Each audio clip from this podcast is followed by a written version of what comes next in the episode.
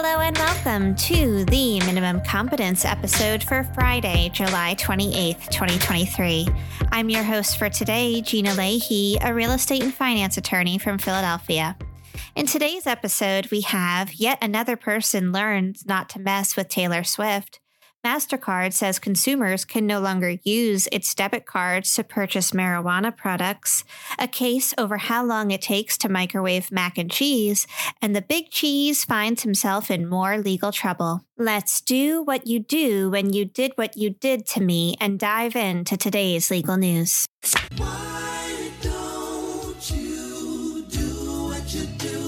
You did what you did?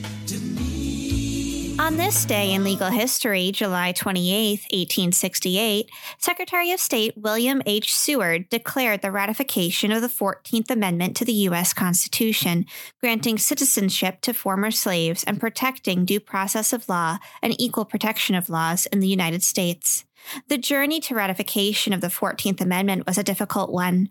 Many Southern states, recently defeated in the Civil War and undergoing the Reconstruction period, were initially opposed to the amendment, largely because of its implications for the rights of freed slaves. However, the Republican controlled Congress passed the Reconstruction Acts, which made the ratification of the 14th Amendment a prerequisite for the readmission of the Southern states to the Union.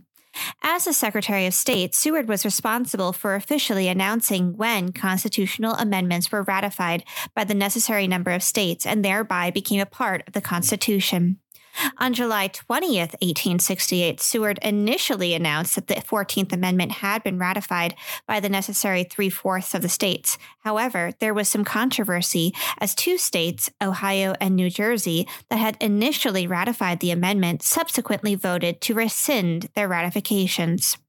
To remove any doubt about the amendment's validity, Congress passed a resolution on July 27th declaring that three fourths of the states had indeed ratified the amendment. The next day, on July 28th, Seward issued an official proclamation confirming the ratification. The ratification of the 14th Amendment marked a major milestone in American history, establishing equal protection under the law and due process as constitutional rights, as well as setting the stage for future advancements in civil rights. Seward's declaration on July 28, 1868, cemented this momentous change in the U.S. Constitution. Teresa La Dart, an author who accused singer Taylor Swift and her production company of infringing on the copyright of her 2010 book Lover, has voluntarily dropped her lawsuit. La Dart had claimed that Swift's 2019 album Lover and its accompanying book used its title and several creative elements from her work, leading to a suit in the U.S. District Court for the Western District of Tennessee. The lawsuit, which sought over $1 million in damages, was dropped after mediation proceedings, details of which remain undisclosed. Swift's legal team had moved to dismiss the lawsuit prior to mediation, arguing it lacked a legitimate claim. Swift has previously successfully defended herself against multiple copyright claims. MasterCard Inc. has instructed banks and payment processors to discontinue marijuana transactions through its debit cards. The company's decision to prohibit pot purchases using PIN debit cards on its network aligns with their policies and is a consequence of the ongoing federal illegality of marijuana, despite its legalization in many U.S. states. The move presents challenges for companies facilitating PIN debit payments for cannabis and limits options for consumers. The shutdown is considered a victory for banks and credit card companies keen on maintaining strict anti money laundering and fraud control measures. The decision follows earlier issues for digital payment solutions that cater to the cannabis industry, including difficulties with cashless ATMs.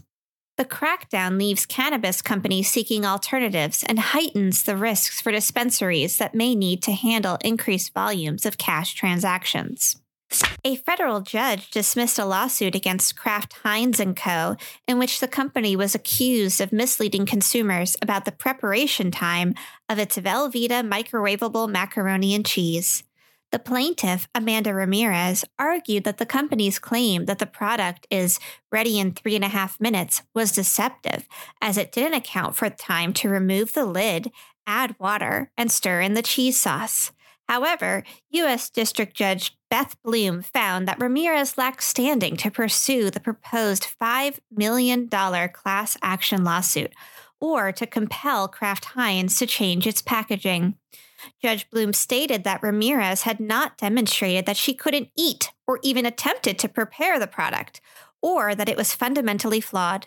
Furthermore, the judge dismissed the possibility of future injury, as Ramirez now understands the three and a half minute claim refers solely to the microwave time.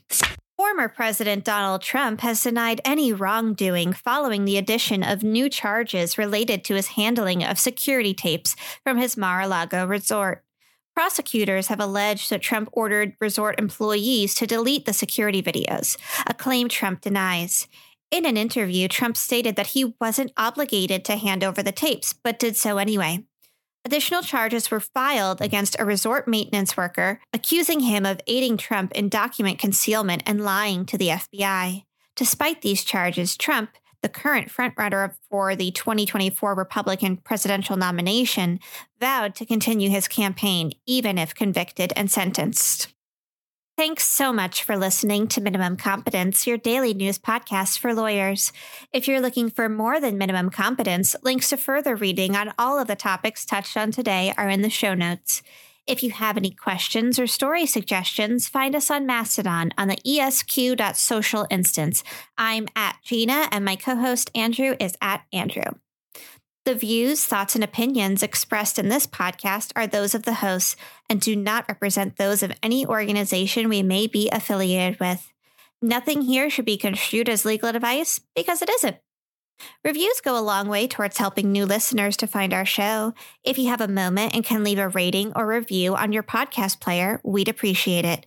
And if you know someone that might be interested in a story we cover, consider sending them the episode. Minimum Competence is available at minimumcomp.com and wherever you get your finely crafted podcasts. We'll see you back here tomorrow. And until then, remember, as Jermaine Jackson once said, had we known that the price that we would have to pay for this success, we would have never wanted it.